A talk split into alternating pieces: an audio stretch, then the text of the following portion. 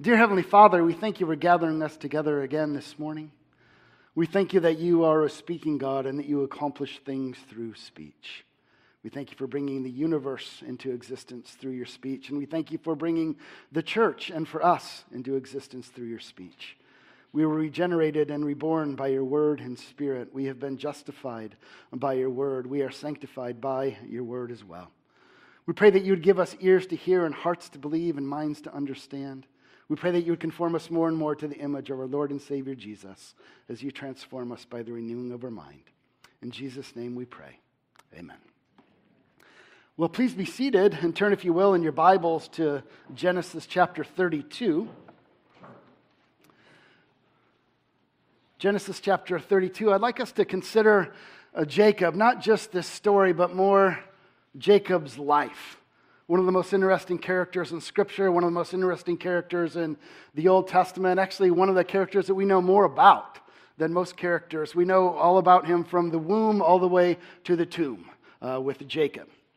And so I'd like to consider not so much a snapshot of his life, but a movie of his life. If we were just to take a snapshot of any of our lives, depending on which day we took, it may be a pretty bleak picture or a pretty lovely picture.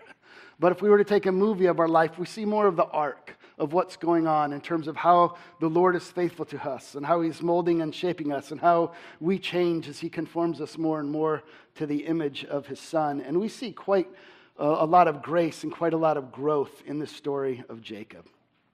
In the story that we're going to be reading, he is nearing the end of his days. And he has quite an interesting life, one of the longest stories, as I said, in Scripture. It's a life filled with highs and lows. It's a life full of peaks and valleys. It's a life full of sin and salvation, a life full of death and sorrow and suffering, and a life full of joy. It's interesting, some of the families that the Lord tells us about in Scripture are massively dysfunctional, aren't they? this family is dysfunctional on steroids from beginning to end. I mean, even if you think about the parents and how they felt about their two children, it says Isaac loved Esau and Rebekah loved Jacob. That's somewhat of a disaster for a family if one parent loves one kid and the other parent loves the other kid and how that plays out between them. And we see that. The scripture doesn't pull any punches in terms of laying it out for us, that story, and why it's even here. And so I'd kind of like to follow the drama as it unfolds in this text, but also looking back on Jacob's life throughout as we see the Lord's faithfulness to him and as we just sang, that salvation to his people God will give, is the theme of Scripture. And here, God is giving salvation to Jacob. He doesn't deserve it, he doesn't merit it, he doesn't earn it. He is one of the biggest rascals in Scripture. But let's hear now three things that we want to focus on Jacob's plight, Jacob's plea, and Jacob's profession.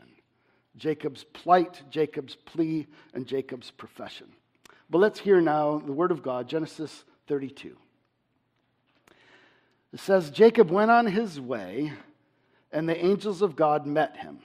And when Jacob saw them, he said, This is God's camp. So they called the name of the place Mahanaim. And Jacob sent messengers before him to Esau his brother in the land of Seir, the country of Edom, instructing them, Thus you shall say to my lord Esau, Thus says your servant Jacob I have sojourned with Laban and stayed until now. I have oxen, donkeys, flocks, male servants, and female servants. I have sent to tell my Lord in order that I may find favor in your sight. And the messengers returned to Jacob, saying, We came to your brother Esau, and he is coming to meet you, and there are 400 men with him. Then Jacob was greatly afraid and distressed. He divided the people who were with him and the flocks and the herds and the camels into two camps, thinking, if Esau comes to the one camp and attacks it, then the camp that is left will escape. And Jacob said, O God of my father Abraham and God of my father Isaac, O Lord, who said to me, Return to your country and to your kindred that I may do you good. I am not worthy of the least of all the deeds of steadfast love and of all the faithfulness that you have shown to me, your servant. For with only my staff I crossed this Jordan, and now I have become two camps. Please deliver me from the hand of my brother, from the hand of Esau, for I fear him, that he may come and attack me, and mothers and the mothers with children. But you said, I will surely do good to you, and make your offspring as the sand of the sea, which cannot be numbered for multitude. So he stayed there that night, and from what he had with him, he took a present for his brother Esau 200 female goats and 20 male goats, 200 ewes and 20 rams, 30 milking camels and their calves, 40 cows and 10 bulls, 20 female donkeys and 10 male donkeys. These he handed over to his servants, every drove by itself, and said to his servants, Pass on ahead of me and put a space between drove and drove. He instructed the first when Esau, my brother, meets you and asks you, To whom do you belong? Where are you going? And whose are these ahead of you? Then you shall say, They belong to your servant Jacob. They are a present sent to my lord Esau, and moreover, he is behind us. He likewise instructed the second and the third, and all those who followed the droves. You shall say the same thing to Esau when you find him. And you shall say, Moreover, your servant Jacob is behind us. For he thought, I may appease him with the present that goes ahead of me, and afterward I shall see his face. Perhaps he will accept me. So the, pres- so the present passed on ahead of him, and he himself stayed that night in the camp. The same night he arose and took his two wives and his two female servants and his eleven children and crossed the ford of Jabbok. He took them and sent them across the stream and everything else that he had and Jacob was left alone. And a man wrestled with him until the breaking of the day.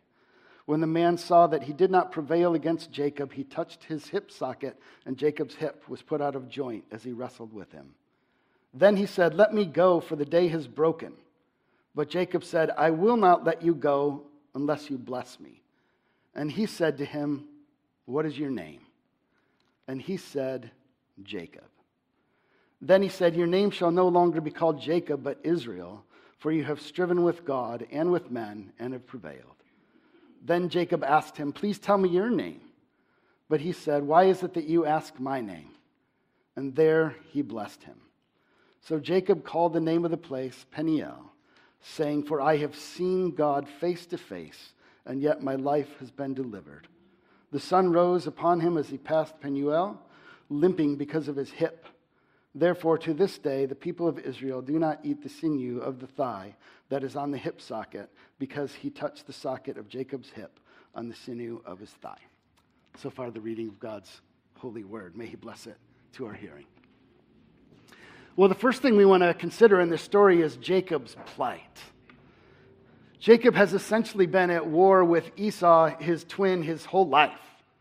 As a matter of fact, even the description of that in the womb is that he was grasping on to Esau's heel. As a matter of fact, Jacob's name means usurper, it means grasper. It kind of carries the idea of cheating or scheming. Jacob uh, swindled Esau out of his birthright, as if you remember that, that, uh, that scene. They lived their lives in anger and fear and hatred and deception and plotting against one another. And in Genesis 27, it says Esau hated Jacob and he vowed to kill him. This was years and years of their life together that was spent in animosity and enmity and anger and strife and dysfunction and hatred. And our text is also not the first time that Jacob has been visited by an angel. Turn, if you will, to Genesis chapter 28.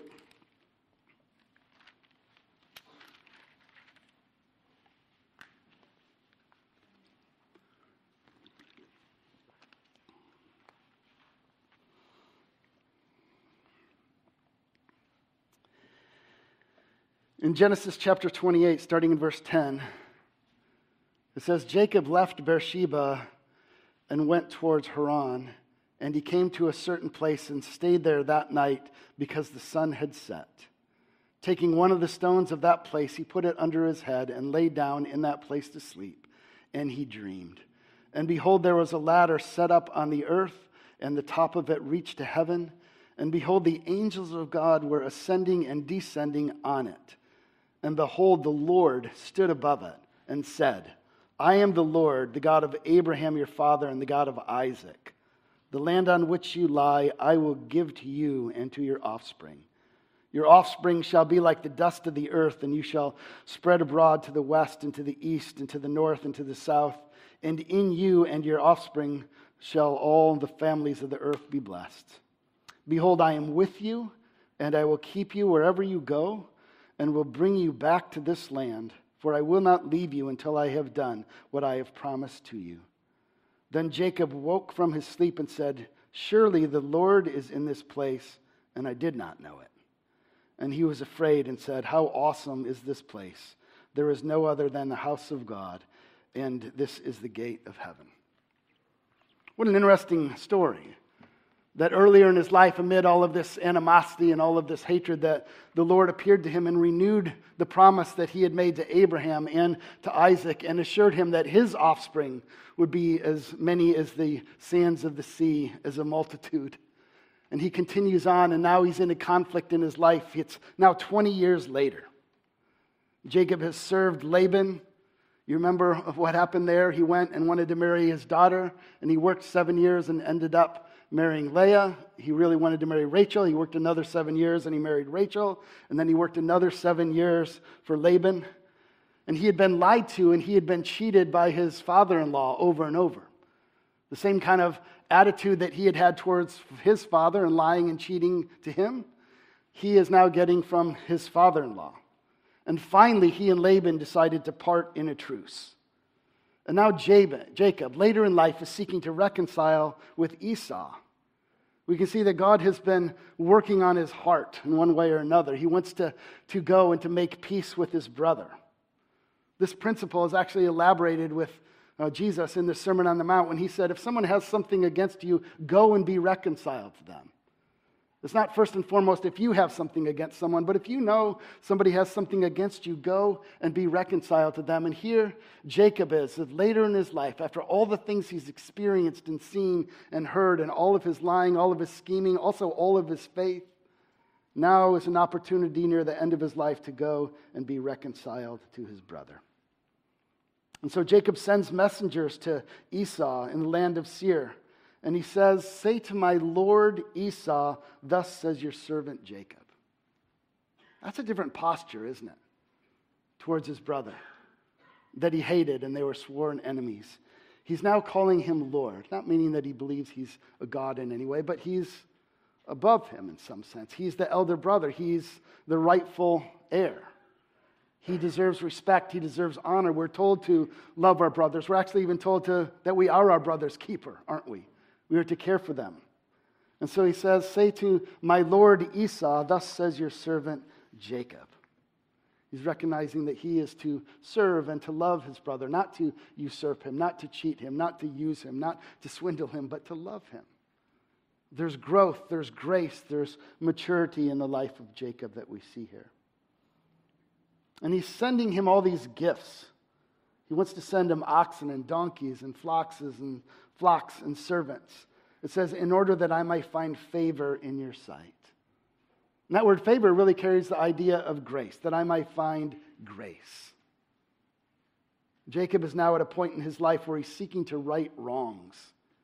He's stolen his brother's birthright, and now he wants to give him goods that he has uh, made throughout his life. He's usurped his privileges of the firstborn, and now he wants to serve him. He wants to be his brother's keeper. He knows that he is wrong. He's not seeking justice, he's asking for grace, he's asking for mercy, he's asking for favor. He's trying to appease him in some way, he's trying to make it right. And he hears this ominous report. It says, Your brother Esau is coming to meet you, and there are 400 men with him. Oh, man. He's rolling out with his boys. He's rolling out with his posse, right? 400 people, 400 men. You got to wonder what Jacob's thinking. He's thinking, is he coming because we're going to have a great celebration of reconciliation, or is he coming because this is going to be a war? This is going to be ugly. 400 people, 400 men is a lot. The text says that Jacob was afraid, he feared. And so, what does Jacob do at this point in his life? This is the first recorded prayer of Jacob. He prays. Our second point Jacob's plea. The text says that he was greatly afraid and that he was greatly distressed, as you can imagine. He's got his wives, he's got 11 children with him, and now he hears that his angry brother who vowed to kill him is coming with 400 men. And so Jacob prays. I remember, I don't remember what the situation was, but I remember being in a meeting with Dr. Godfrey when he was the president of the seminary one time, and most of us were all stressed and worried about something. And he said, and only he can, with a sly smile, he says, Well, if all else fails, we can pray and trust the Lord. what a great thing to remind us of. What a great thing to remember. Amidst of all the circumstances that look unrelentingly bleak, bleak, we can pray and we can trust the Lord. And this is what Jacob does. His prayer is recorded for us in verses 9 through 12. And this is the longest recorded prayer in Genesis. It's the only one that really has any significant content to it. And it's bookended by noting God's promises to him. He starts off by saying, O God of my father Abraham and God of my father Isaac. Right? We always talk about the father of Abraham, Isaac, and Jacob. This is Jacob.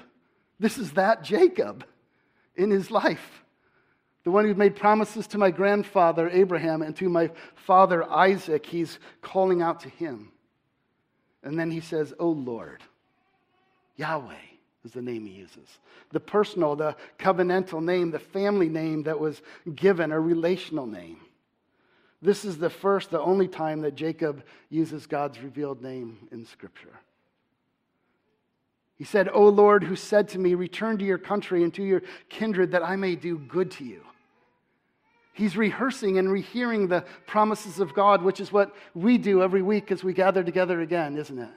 To remind ourselves, to rehear and to refresh ourselves on what God has promised and who He is and what He has done for us and who He is with us as we pilgrim in this present evil age.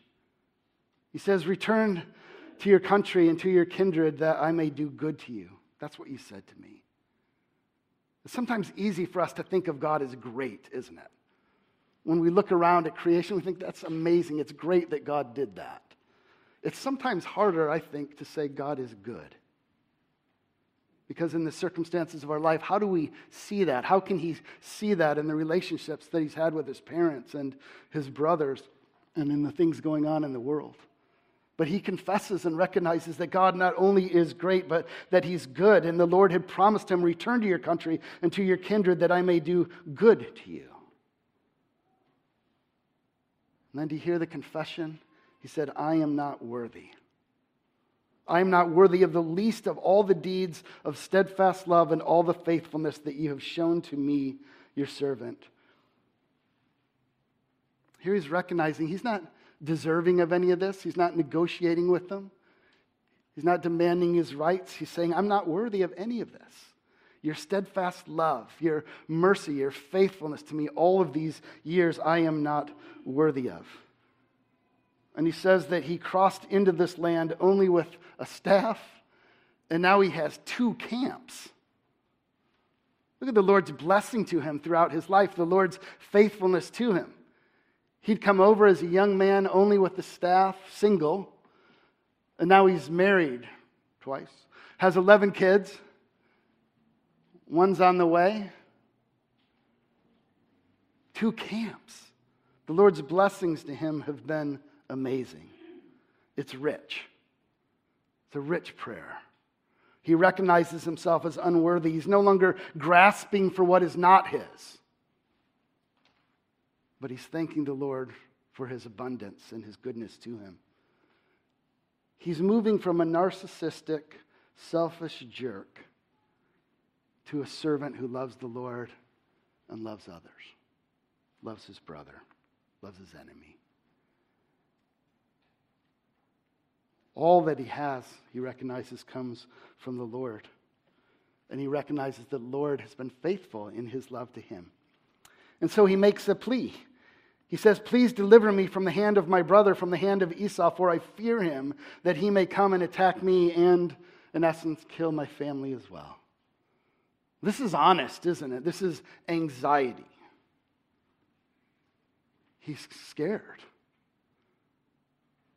First Peter tells us to cast your fears and anxieties on the Lord because he cares for you. It doesn't say don't be af- I mean scripture does say don't be afraid. But it recognizes there are things that cause us fear. There are things that cause us anxiety. If I was able to sit and have coffee with all of you, you could tell me those things in your life. And God doesn't just come and say, hey, don't be anxious. But He said, don't be anxious and cast your fears and anxieties on me because I care for you. We have a place, we have something to do with it. When all else fails, we can trust the Lord and we can pray. We can bring these things to Him, knowing that He is good, knowing that He loves us, knowing that He cares, knowing that He wants to hear from us. And note that He's not only concerned about Himself anymore, He's concerned about His family, He's concerned about others. This is a person who's being changed by the Lord. Sinclair Ferguson says God does not enable us to deal with our fear by removing all possibility of fear, but giving us ample reasons to believe in the midst of fear. And so you heard in his prayer that Jacob is rehearsing God's faithfulness. He came in with a staff, and now he has two camps. God has been faithful, God has been present. Christianity is not a blind leap into the abyss. We have ample evidence to believe what we believe, even more so than our brother Jacob on this side of the cross. He was crucified and he is risen, beloved. That's ample evidence to believe. He was crucified for us. He was raised for us. He's ruling and reigning at the right hand for us. And so, in our anxiety and in our fear, we can bring these things to the Lord, knowing that He loves us. And He's manifested that love by sending His own Son to pay the penalty of our sin and to make us heirs, to make us sons and daughters of the King, that we can call upon Him not just as the great creator of the universe, which He is, but our Father who loves us and is present for us. And so Jacob's just remembering and rehearing and recalling the promises, which is what we want to do every week here, and hopefully as you meditate upon the word throughout the week. And so Jacob has a plan. He doesn't just pray, he also has a plan. He prays first, and then he puts a plan in place. This is reconciliation and restitution. This is killing him with kindness. 200 female goats, 20 male goats, 200 ewes, 20 rams, 30 milking camels, 40 cows, 10 bulls, 20 female donkeys, 10 male donkeys, wave after wave of gifts. If you're thinking about something to get the Tedricks for Christmas, not even this much would be necessary. Imagine the embarrassment of all these things that he's sending to them to try to appease him. And with each wave of stuff, what is that going to do to Esau's heart? Is it going to soften him or not? We know the rest of the story, but Jacob didn't. This is all unfolding in real time for him. He says, When you see Esau say, These belong to your servant Jacob, they are a present sent to my lord Esau, and moreover, your servant Jacob is behind. He's sending gift after gift, wave after wave of thing to him. We do know a little bit about Jacob's internal monologue. The scripture tells us that he sent it that he might appease him. The word there could really be translated that he might atone. It's interesting, some of the things that he sent are sacrificial animals. Is he trying to appease and atone the one that he's wronged here? Is he trying to make peace through a sacrifice, through an offering, through these gifts? And then the text says later that same night, right? If it had a soundtrack, it would have that almost boom, boom, boom, right? Jacob arose and took two of his wives, Leah and Rachel, his servants, not two of his wives, his two wives, his servants, his 11 children, crossed the Jabbok. He took them and sent them across the stream and everything else he had. And then this is the climax of the text, and Jacob was left alone. His whole life, he's been with people, even in the womb. He had a womb mate. His whole life. And now he recognizes God's faithfulness. He called out on the name of the Lord. He sends away his family to keep them safe. And he's all alone in the desert. It's meant to draw us in. We know the end of the story. But imagine if you're Jacob and you're laying there that night with four, your brother and 400 men coming. Family sent away, and you're there alone. What a night. Let's look at finally Jacob's profession. The text said, A man wrestled with him until nearly dawn. You got to wonder, like, what does this man hope to gain? Jacob has nothing. He sent everything away. He's in the middle of the desert, laying there by himself, and a man, the text says, comes and wrestled with him. He has nothing. If you don't get anything else, get this out of the sermon. What the man wanted was Jacob, not his stuff. Salvation to his people, God will give. And we hear we find the Lord giving salvation or reassuring salvation to his servant Jacob. What did the man hope to gain? Him. One of his elect, one of his children from before the foundation of the world. An absolute rascal that needs salvation, a sinner that needs a Savior, and the Lord comes to him. Says, When the man saw that he did not prevail against Jacob, he touched his hip socket, and Jacob's hip was put out of joint. We can kind of think of this as a tussle between equals, but we really should think of it of like an older brother playing with a toddler. At any point, the man could have put his hip out of socket. He's engaging him. Hey, let's see what he's got. Let's get involved. Let's tussle a little bit in this. In a wrestling match, there are three periods of three minutes each, so nine minutes total. This wrestling match goes on all night. That's exhausting. That's tiring. That's wearying. And then, when the man had enough, just with a touch, he puts his hip out of joint. In wrestling, right, your hip is the fulcrum of all of your power, of all of your thrust, of all of your might. And when the man had enough, that was it. Done.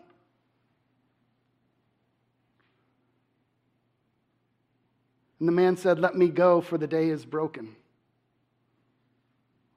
Like a big brother that's kind of done, like, hey, enough. We've had our fun. And Jacob said, I will not let you go unless you bless me. And the man said, What is your name? What's really interesting about this is that it couldn't be more significant. Because at another point in Jacob's life, he was asked his name. When he went to swindle Esau out of his birthright. If you remember that story, he made himself, he, he, like, he had put on animal furs, and his mom made porridge, and he made himself smell and look bloody and he goes in to his father. And his father is old, he can't see well, he's kind of decrepit, doesn't hear well at this point anymore. And he says, Who is it? And he said, It's Esau.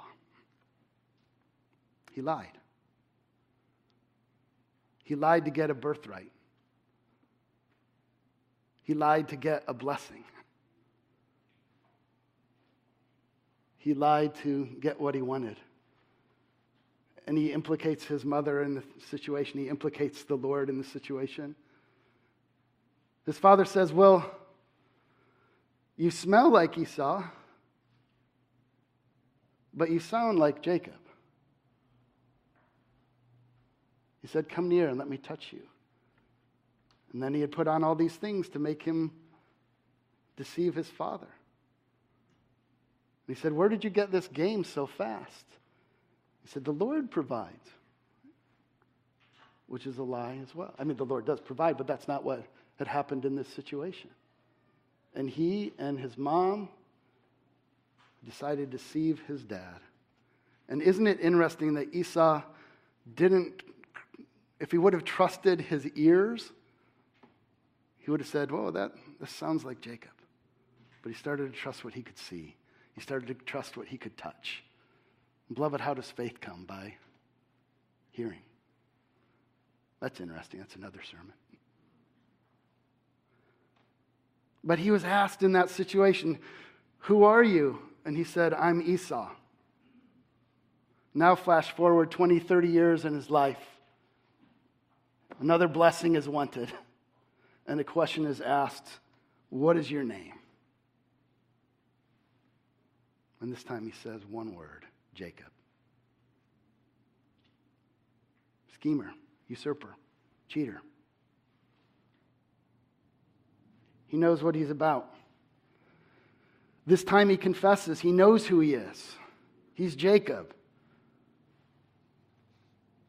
He's the liar. He's the cheater. He's the stealer. He's the schemer. He's the usurper. He's out alone in the wilderness and he's been calling on the Lord to intervene. The last time he tried to lie to get the blessing, he got it via dishonesty, via corruption, via the scheming versus striving. But this time, the one asking is not an old, blind, gullible, weak man, but God Himself.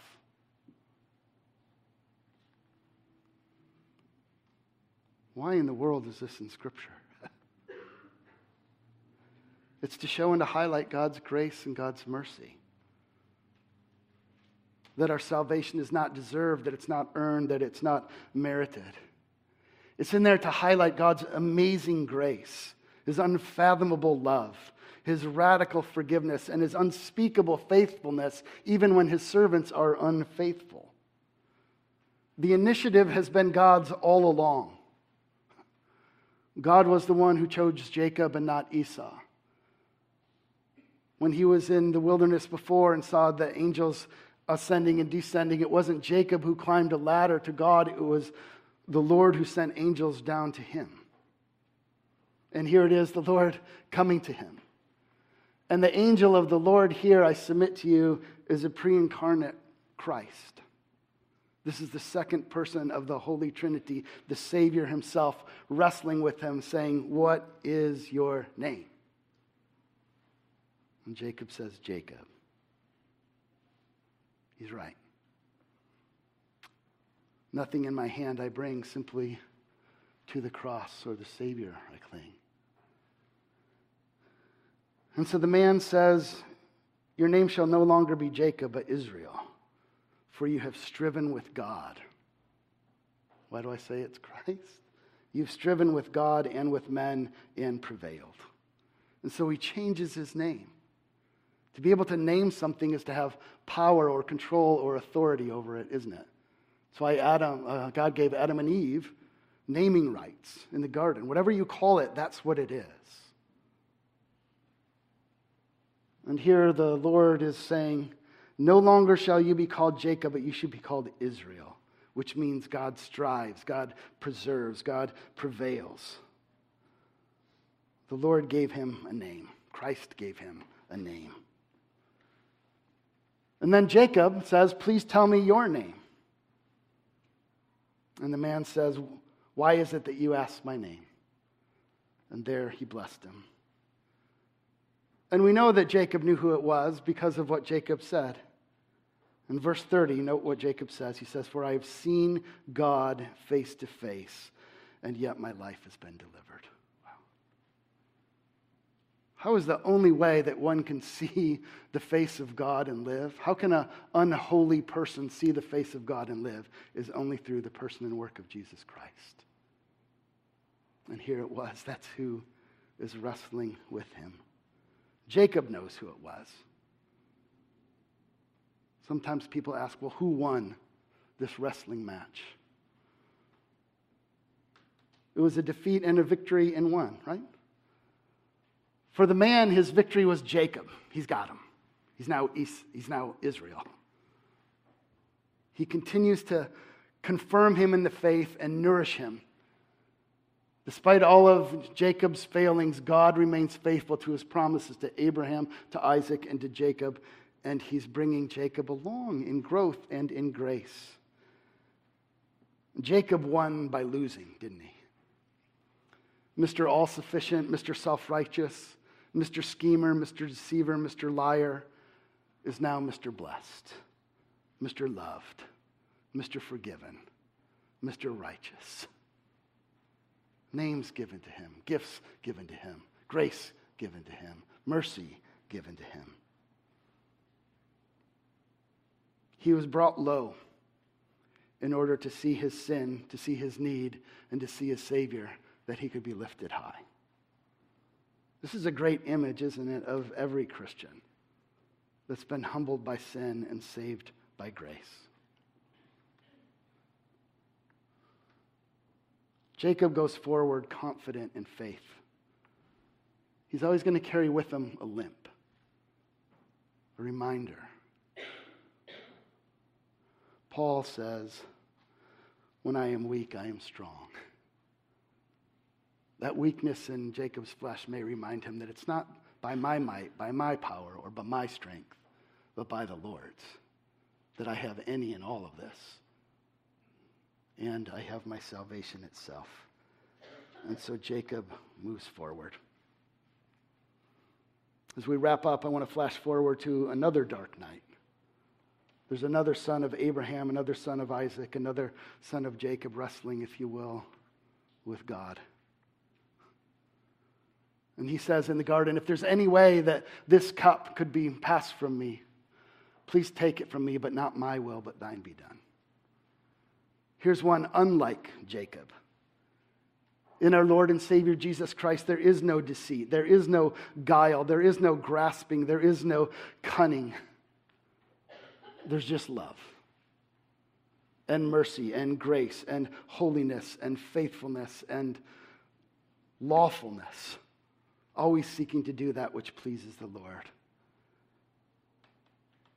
And so he asks, If there's any way that you could take this cup from me, then take it, but not my will, but thine be done. And that as he's hanging on the cross, he says, My God, my God, why have you forsaken me? Why have you forsaken me?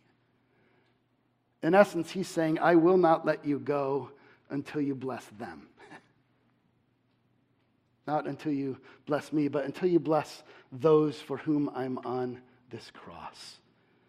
You see, he was forsaken, he was abandoned, he was crushed because of our sin, because we're like Jacob.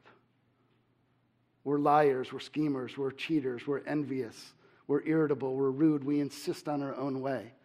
We're impatient, we're boastful, we're lustful. Fill in the blank. And Jesus Christ went to the cross for us. He says, I will not let go until you bless them. And so as he was hanging on the cross, he said, My God, my God, why have you forsaken me? But he also said, Father, forgive them, for they know not what they do. And he said, It is finished. He said, Into your hands I commit my spirit. He accomplished our salvation. He became a curse more than just a dislocated hip, death, that we could have life and we could have it abundantly.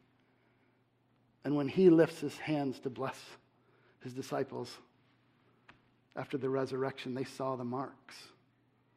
The cost of that love, the cost of that mercy was his crucifixion, his cursed death, his abandonment, his forsakenness, the wrath of God that we might be comforted, that we might have assurance, that we might know the love of God.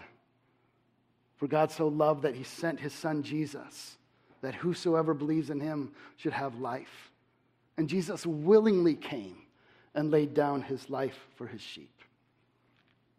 And beloved, in conclusion, you also have a new name. As a Christian,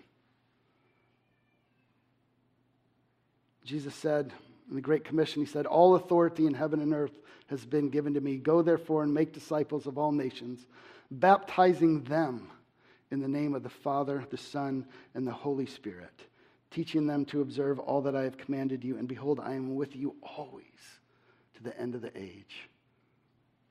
Beloved, you've been given a new name. You're a Christian.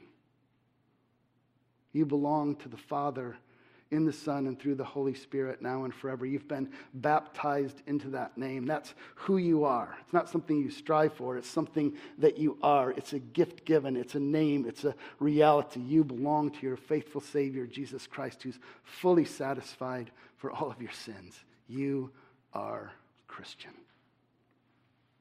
And that's a great comfort to us. When asked, What is your name? Christian. I'm not my own. I was purchased with a price. I'm loved by my Father, I'm loved by the Son, and I'm indwelt by the Holy Spirit, whose love been poured into my heart that I might know and that I might believe. Amen. Let's pray. Dear Heavenly Father, we thank you for this story. We thank you for the gritty reality of Scripture. We thank you for not whitewashing the stories of the saints. We are more like Jacob than we are like Jesus. And we thank you for your grace. We thank you for your mercy. We thank you that we are not our own, but that we belong to Jesus, that we belong to you.